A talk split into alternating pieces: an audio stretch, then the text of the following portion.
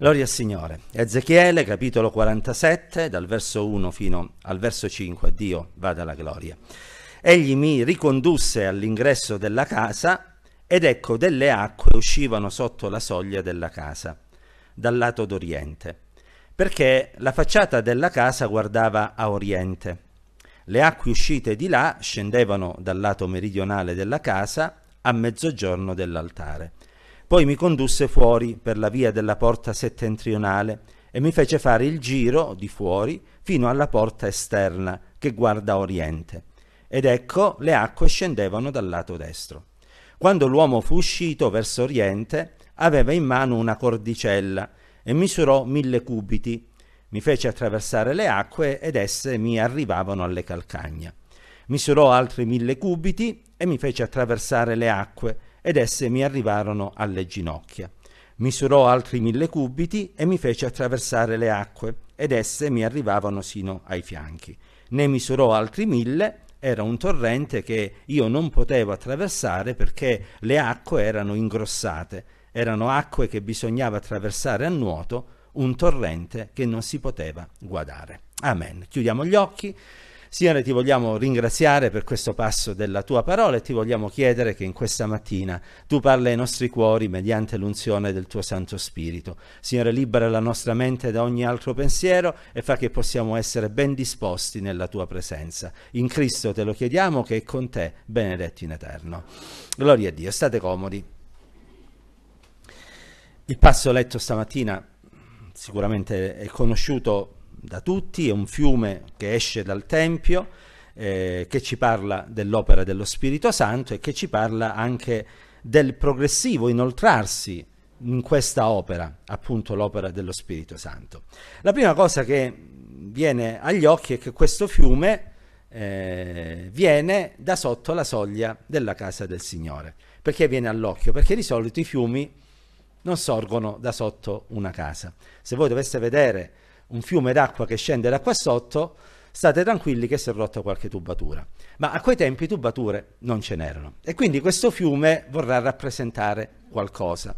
E, come abbiamo detto, rappresenta lo Spirito Santo. D'altronde Gesù, in un verso, in un passo altrettanto famoso come quello di Ezechiele, dice che nell'ultimo giorno della festa, stando in piedi, esclamò: se qualcuno ha sete, venga a me e beva, e chi crede in me, come ha detto la Scrittura, fiumi d'acqua viva sgorgeranno dal suo seno. E disse questo dello spirito che dovevano ricevere quelli che avrebbero creduto in lui.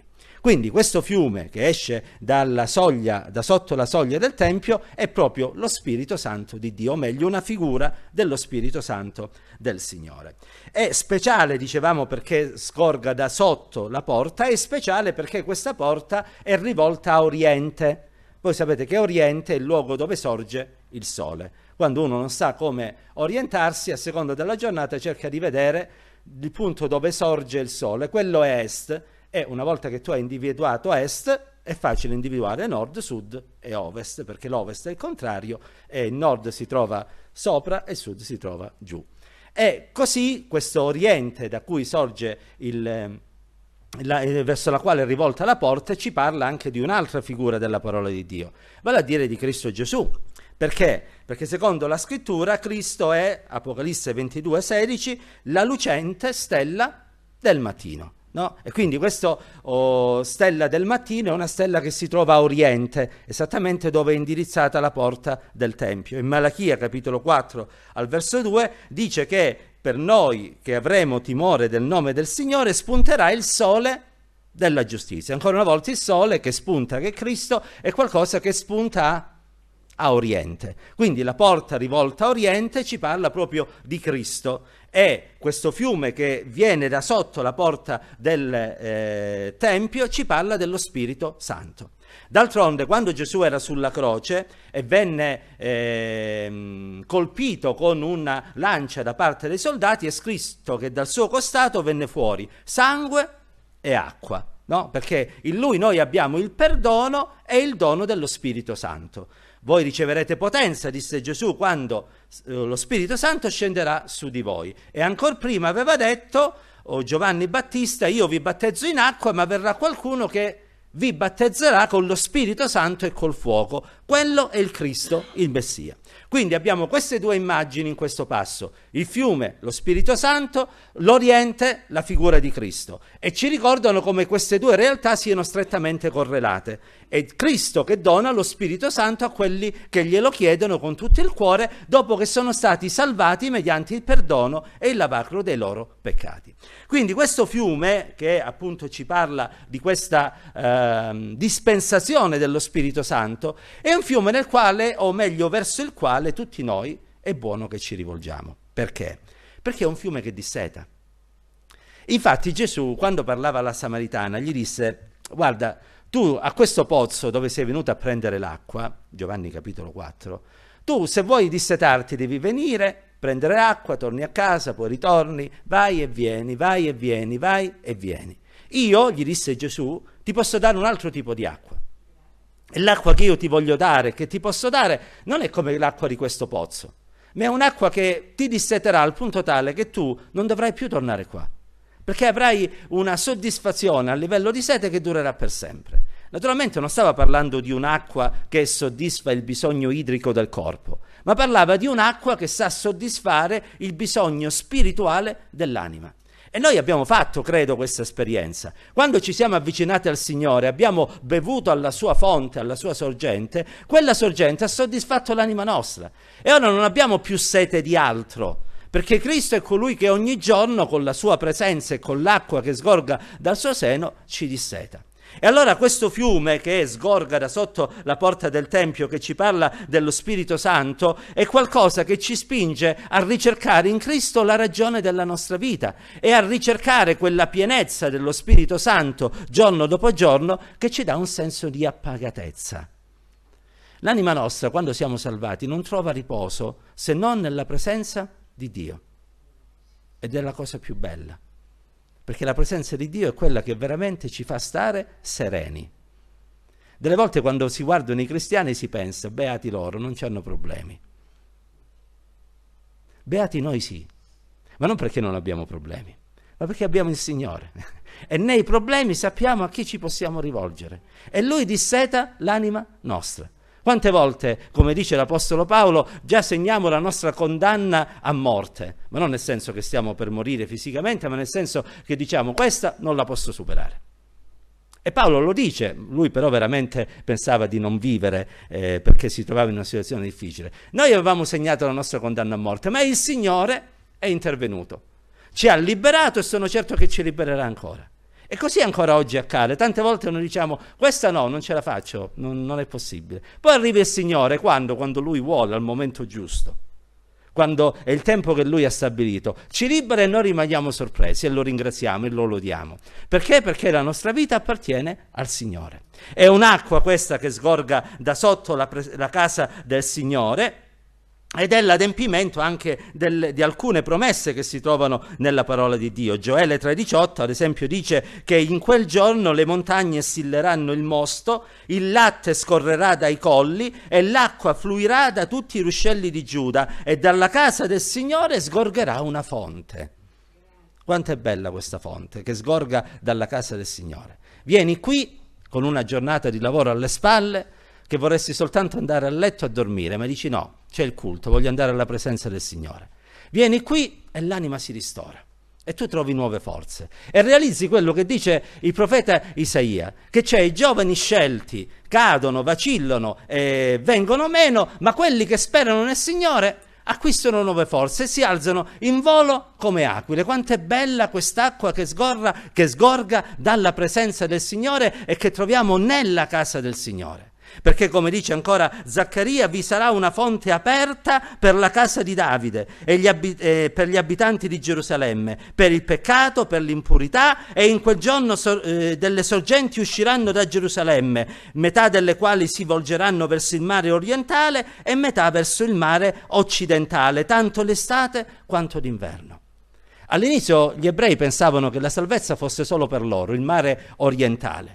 Poi però il Signore chiamò Pietro e gli diede una visione e lo mandò da Cornelio. E allora la salvezza, questo fiume, cominciò a, sg- a scorrere anche verso il mare occidentale, verso di noi, i gentili, quelli che non appartengono al popolo di Dio. E ora noi, come tutti gli abitanti della terra che sperano nel Signore, ci sentiamo soddisfatti perché l'anima nostra si disseta alla fonte della vita, alla fonte di Cristo Gesù. Perciò, fratelli, una volta che abbiamo trovato questa fonte, non abbandoniamola.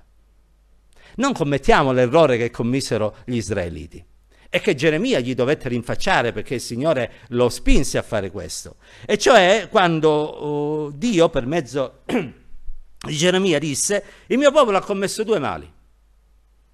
Uno, ha abbandonato me, la sorgente d'acqua viva. Due, si è scavato delle cisterne screpolate che non tengono l'acqua. Abbiamo scoperto questa sorgente, andiamo lì. Ora, un paragone forse un po' sciocco e eh, magari anche senza senso, ma quelli che vanno alla ricerca di funghi, io non sono tra questi perché non mi piacciono, una volta che hanno scoperto un luogo dove ci sono i funghi, uno, se lo tengono segreto, e eh, mica sono sciocchi, due, sempre là vanno, perché là i funghi escono, precisi, penso, almeno così mi raccontano, perché io vi ripeto, non sono amante dei funghi. Ora, noi abbiamo scoperto che c'è una fonte, una sorgente d'acqua viva, sì o no? E là dobbiamo andare, perché là ci dissetiamo. E noi dobbiamo andare altrove, perdiamo tempo e non troviamo nulla. Là sei sicuro, c'è la fonte d'acqua viva. Questo fiume che sgorga dalla, sotto il, eh, la soglia della casa di Dio è un fiume che viene misurato. Avete visto che Ezechiele prende una cordicella, lo misura e eh, man mano che fa le misurazioni viene invitato a entrare nel fiume per vedere fino a che punto gli arrivava. Ora, onestamente non è chiaro se questa misurazione è dalla riva verso il centro del fiume o se questa misurazione è dalla riva certo verso uh, il centro del fiume, ma allontanandosi di volta in volta dalla eh, casa del Signore, come se il fiume si andasse a ingrossare. Ma a prescindere da questo, quello che notiamo è che la prima misurazione che viene fatta, eh, e cioè i primi mille cubiti, ora giusto per rendere un po' l'idea, un cubito si pensa che fosse tra i quarantacinque e i cinquantacinque centimetri. Facciamo una media, facciamo che erano cinquanta centimetri. Mille cubiti sono cinquecento metri. Quindi prende sta cordicella, primi cinquecento metri, e scopre una cosa. Che l'acqua di questo fiume gli arriva giusto giusto, alle calcagna, no? Ai piedi. Si bagna, no? Tipo un po' come quando tu vai al mare, a Rimini, Riccione, dove lì fai chilometri e chilometri e l'acqua ti arriva sempre uh, ai piedi. Poi fa altri cinquecento metri e l'acqua stavolta non gli arriva più ai piedi, perché gli arriva fino alle ginocchia. Poi fa altri cinquecento metri e stavolta l'acqua gli arriva fino ai fianchi.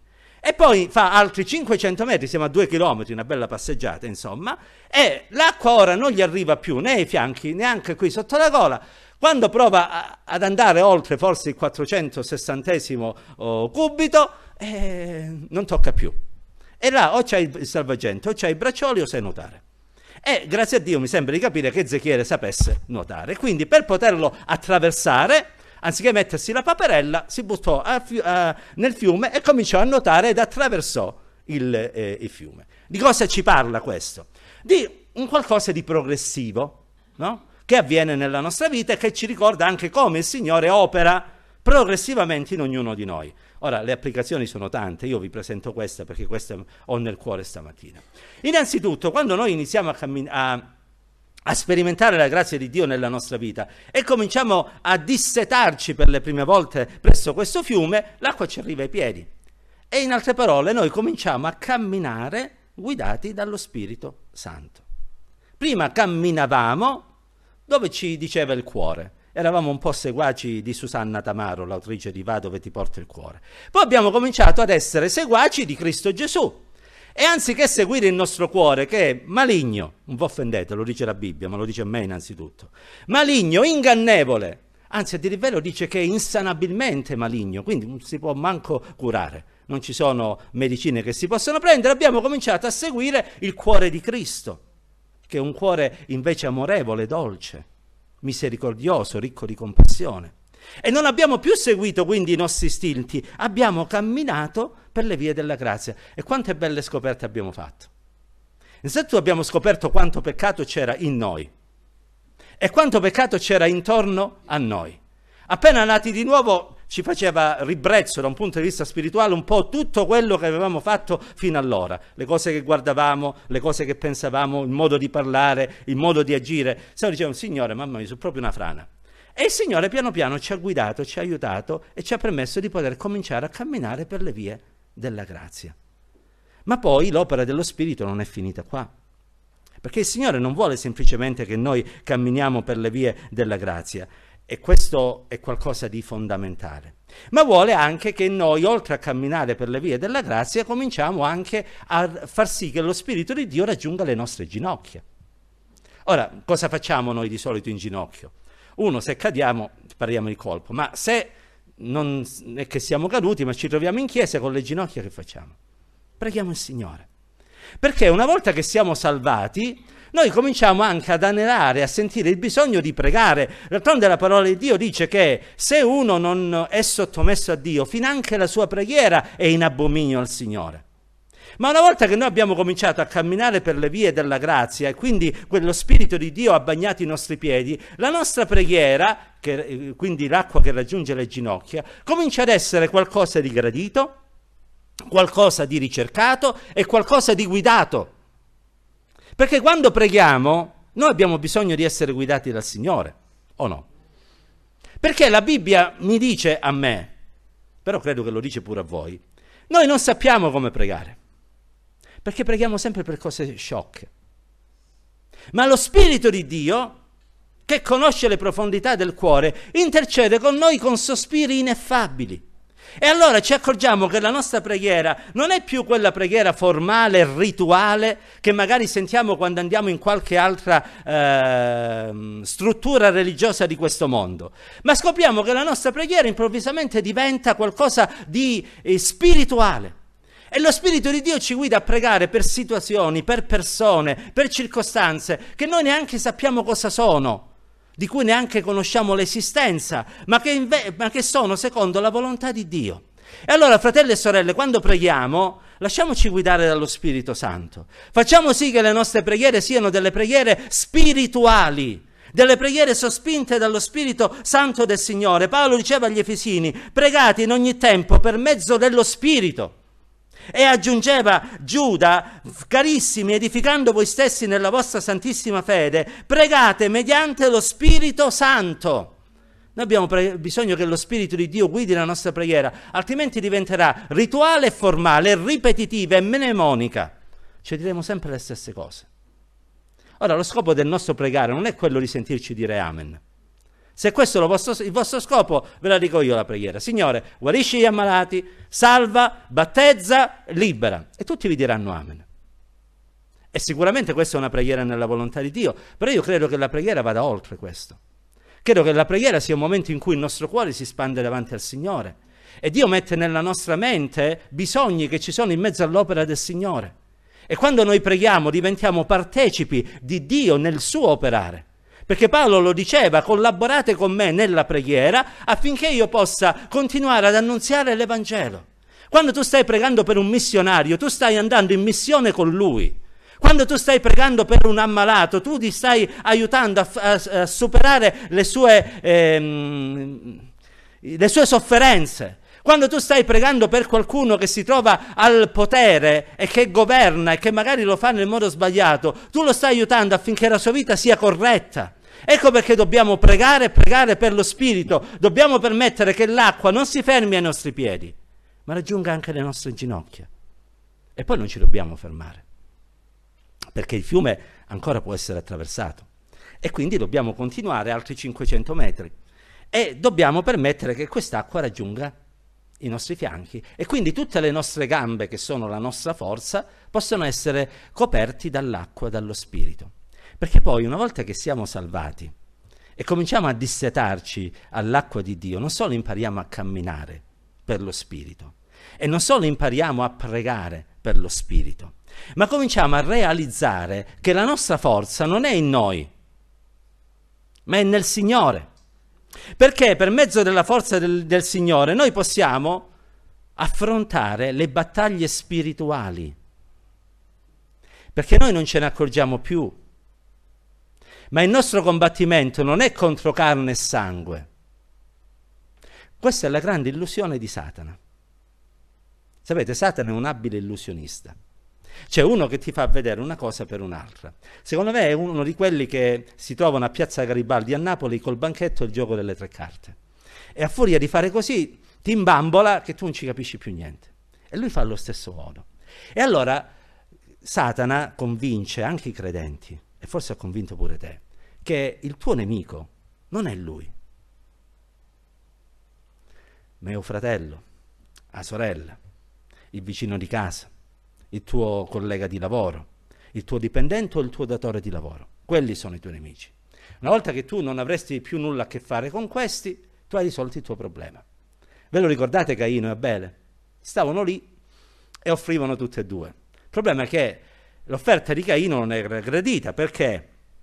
Perché Dio guardò Caino e la sua offerta. Siccome Caino non andava bene, l'offerta non era nemmeno gradita. Allora Caino ebbe la brillante idea. Boh, perché il Signore non gradisce me e gradisce Abele? Io non lo so, secondo me perché fa delle preferenze. Mi tolgo Abele davanti, resto solo io, eh, poi il Signore deve benedire me, che vuoi che faccia? E così fece. Prese, uccise suo fratello e poi quando si presentò davanti a Dio disse: io ne sapevo, non lo so, sai, un po' giriandolo ultimamente, se ne va in discoteca, che ne sai, forse si è fatto stanotte ecstasy, queste cose qua, non lo so Signore. Ma il Signore gli disse: guarda che il sangue di tuo fratello grida dalla terra, dove pensi di nasconderti? Davvero credi che il fratello o la sorella siano il tuo problema? Il peccato, gli aveva detto il Signore a Caino, spia alla porta del tuo cuore e i suoi desideri sono volti contro di te, ma tu dominalo.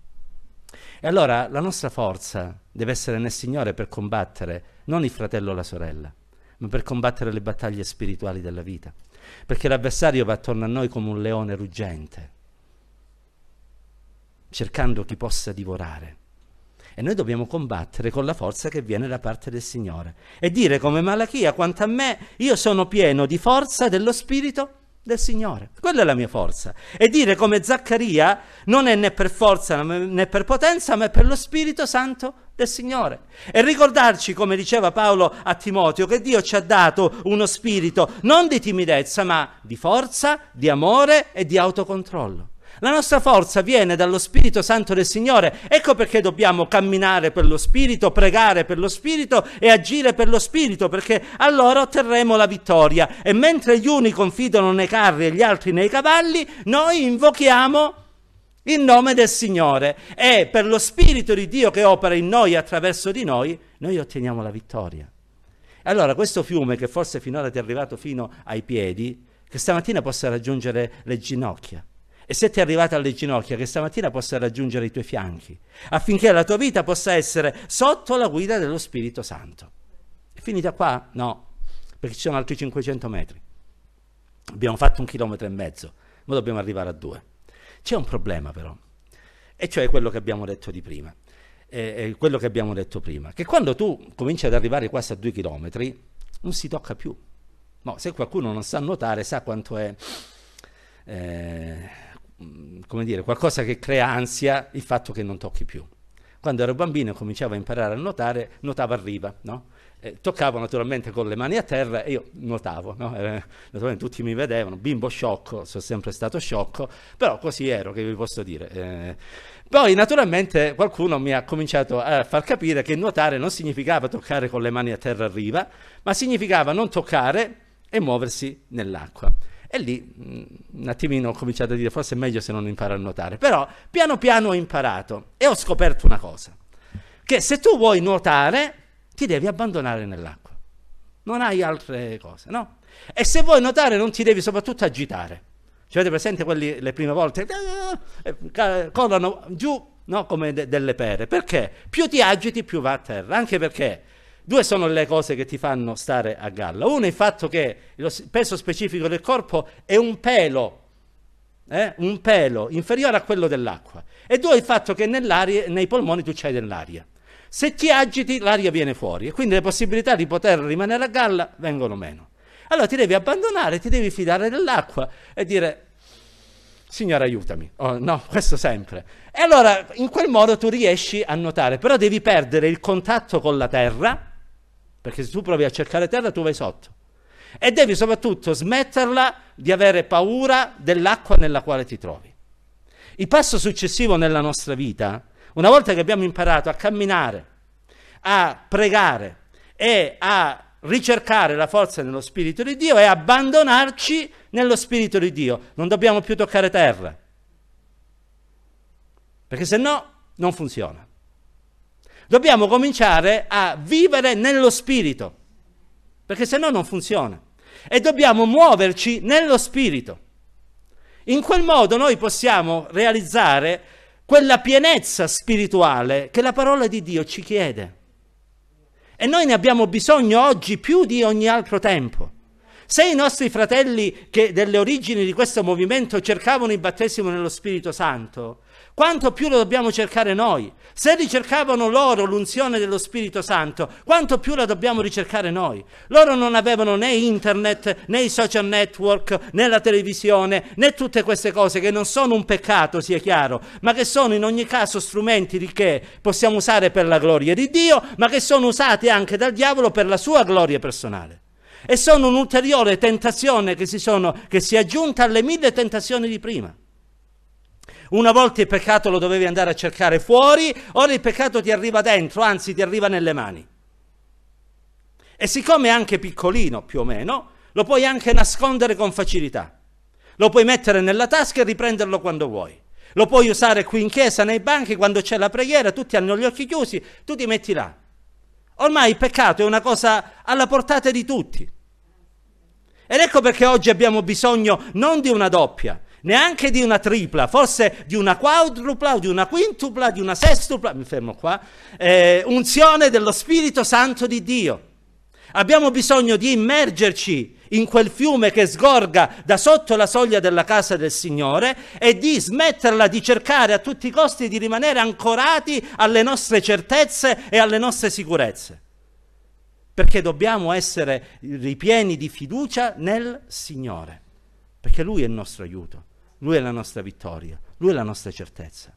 E allora che il Signore mi aiuti e ci aiuti a fare quello che Pietro venne chiamato a fare quando insieme a Gesù